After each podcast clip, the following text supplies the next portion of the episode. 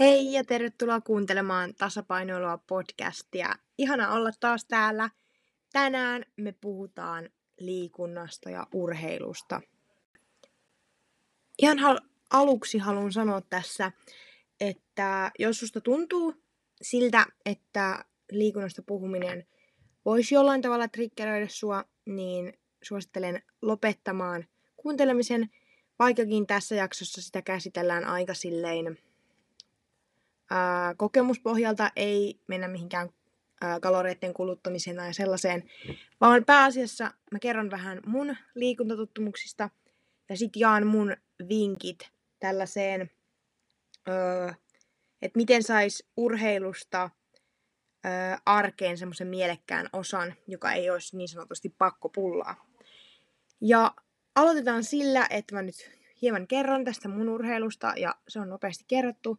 Eli käyn tosiaan salilla ää, ja tota, painoja nostelen siellä. Ja tota, sitten mä käyn muutaman kerran juoksemassa. Ja sitten semmoista perusarkikävelyä, mutta sitä nyt ehkä lasketa urheilun harrastamiseksi, mutta hyvää on terveydelle. Ää, ja nämä mun vinkit ää, on sellaisia, että mä toivoisin, että jos siellä on sellaisia, jotka kuuntelee ja kamppailee jotenkin ää, siitä sen kanssa, että se miel, niin kun, mielekkyys puuttuu liikunnasta, ää, tuntuu, että se on pelkkää pakkopullaa tai pelkkää kalorien kulutusta, tai ei tunnu yhtään kivalta, mutta on vaan semmoinen olo, että pakko olisi tehdä jotain, niin nämä vinkit on just sulle jos sä painiskelet tällaisten asioiden kanssa. Ja nämä on sellaisia, jotka mä oon itse kokemuksella oppinut, koska kun mä olin anorektinen, niin mun liikunta oli sellaista pakkopullaa, pelkkää kaloreiden kuluttamista, ja mä en oikeastaan nauttinut siitä millään tavalla, ainoastaan siitä tunteesta tai olosta, että mä olin nyt kuluttanut paljon, mutta se ei ole todellakaan sama asia kuin liikunnasta nauttiminen. Ja aloitetaan nyt näillä vinkkeillä ihan ensimmäisenä mulla on tässä listalla, että liiku sillä tavalla, kun sä haluat.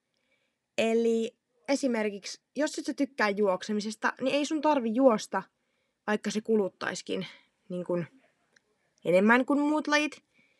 Mutta siitä ei saada sellaista kestävää osaa sun elämää, jos et sä oikeasti nauti siitä lajista. On olemassa niin monia eri urheilulajeja, että ihan varmasti ihan jokaiselle löytyy joku, mistä ne nauttii. Ja sen takia olisi tärkeää löytää just sulle ne nautintoa, iloa, hauskuutta tuovat lajit. Ja niitä kannattaa ruveta etsiä, jos niitä ei ole vielä löytynyt. Uh, mäkin löysin tämän kuntosali-urheilun vasta pari vuotta sitten. Ja sitten mä oon nyt vasta alkanut käymään säännöllisemmin. Ja voin sanoa, että se on kyllä yksi mun lempiurheilulajeista. Sitten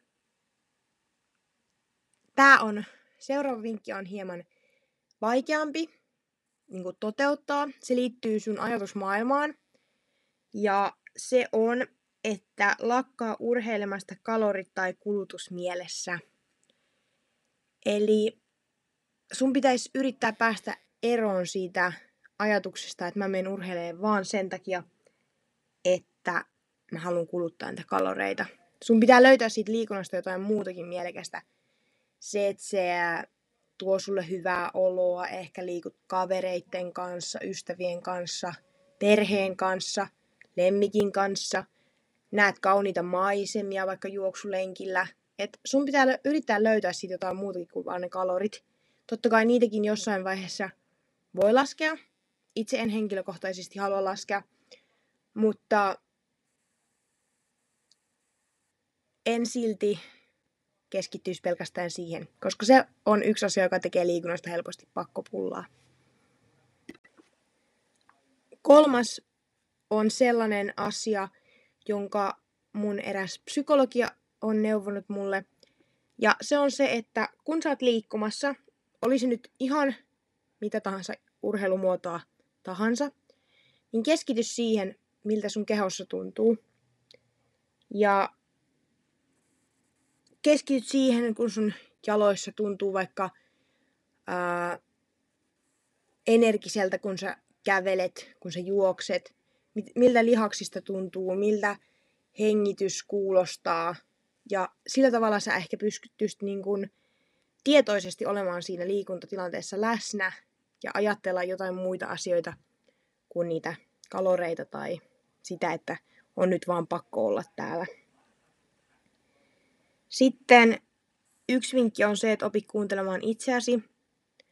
Etenkin just siihen ensimmäiseen pointtiin, eli siihen, että valitset sulle sopivan urheilulajin, mutta myös siihen, että kun sä tarvit lepoa, niin silloin oikeasti pidetään lepoa. Sun keho väsyy, totta kai, urheilusta, ja se tarvii lepoa. Ja lepo on ihan yhtä tärkeää kuin urheileminenkin.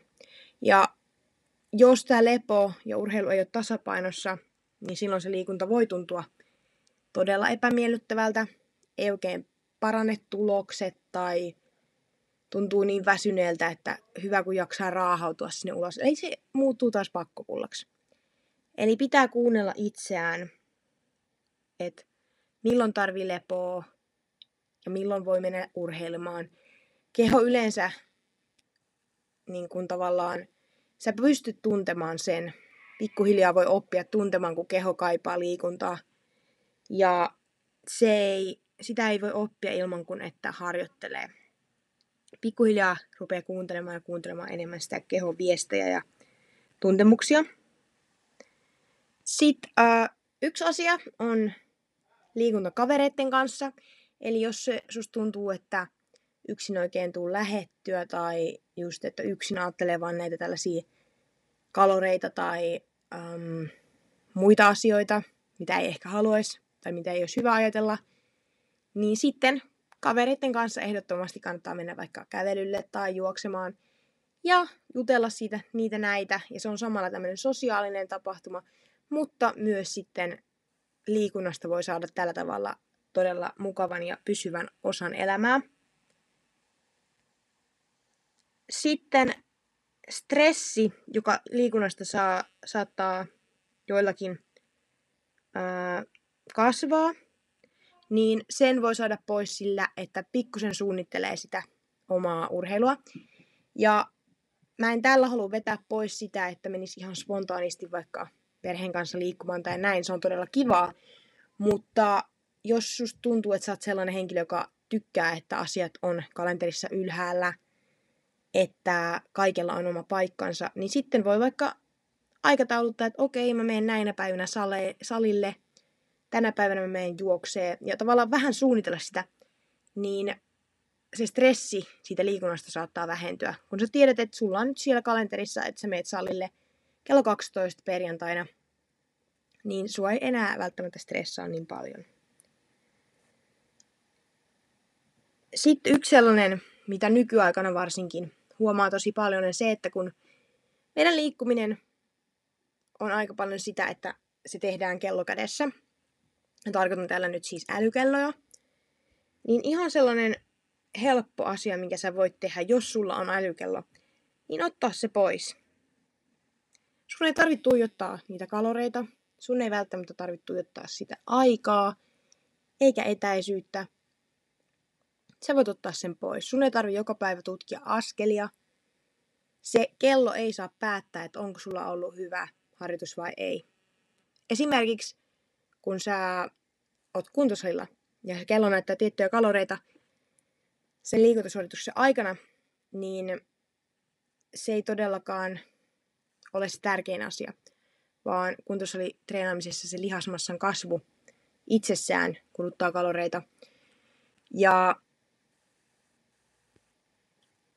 se, että sä tuijottaisit se kelloa ja antaisit sen päättää, että onko sulla nyt ollut hyvä liikuntasuoritus, että sä oot kuluttanut tarpeeksi, niin ei, se ei todellakaan tee liikunnasta mitenkään motivoivaa.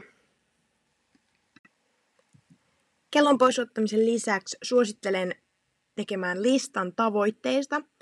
Ja näitä ei tarvitse olla mitään semmoisia isoja, todella suuria tavoitteita, vaan semmoisia pieniä tavoitteita, jotka motivoi sua liikkumaan – ja jotka tavallaan motivoi sua jatkamaan, koska ne pienemmät tavoitteet on helpompi saavuttaa ja siis sitten sulla tulee tavallaan luotto siihen omaan tekemiseen ja sä saavutat, li- saavutat lisää ja lisää niitä pienempiä tavoitteita.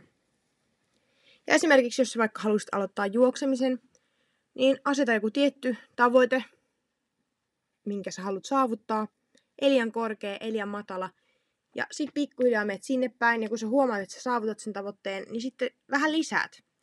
Ja tällä tavalla siitä voidaan saada todella mielekästä, varsinkin sellaisille henkilöille, jotka on luonnostaan todella kilpailuhenkisiä.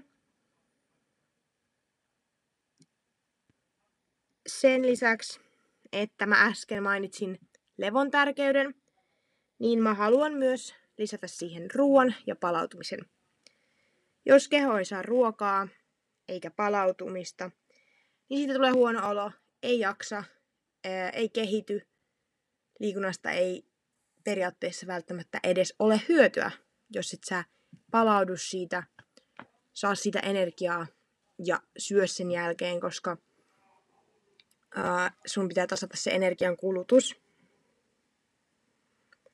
Ja sitten ihan yksi sellainen ajatusmaailmankin liittyvä kikka on, että rakasta sun kehoa siksi, että se pitää sut hengissä, se liikuttaa sua, se mahdollistaa sun tehdä monia asioita.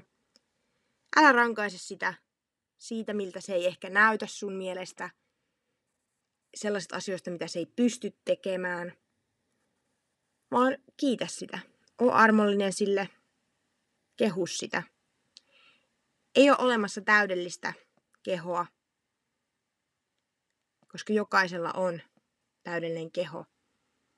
Oli se erilainen tai samanlainen. Ja monia kehoja on erilaisia. Summa summarum. Eli nämä vinkit voidaan summata kolmeen eri ö, tekijään. Ja mä luen nyt tästä ihan suoraan. Eli yksi, liiku siten, mikä tuntuu hyvältä. Kaksi, aseta realistisia, mutta tarpeeksi motivoivia tavoitteita. Kolme, muista lepo, palautuminen ja ruoka, jotta liikunnan terveysvaikutukset olisi mahdollisimman hyvät. Ja tästä liikunnan valitsemisesta, siitä omasta mielekkäästä liikkumisesta ja sen tavan löytämisestä löytyy myös postaus mun Instagramista. Ja ei löydy tällä kertaa tasapainoilua alaviiva body, vaan at Lottas Fit and Food – Eli sieltä voi käydä englanninkielisellä sivustolla tai siis äh, käyttäjällä lukemaan erilaisia terveyteen liittyviä aiheita, pohdintoja, reseptejä sieltä löytyy myös. Ja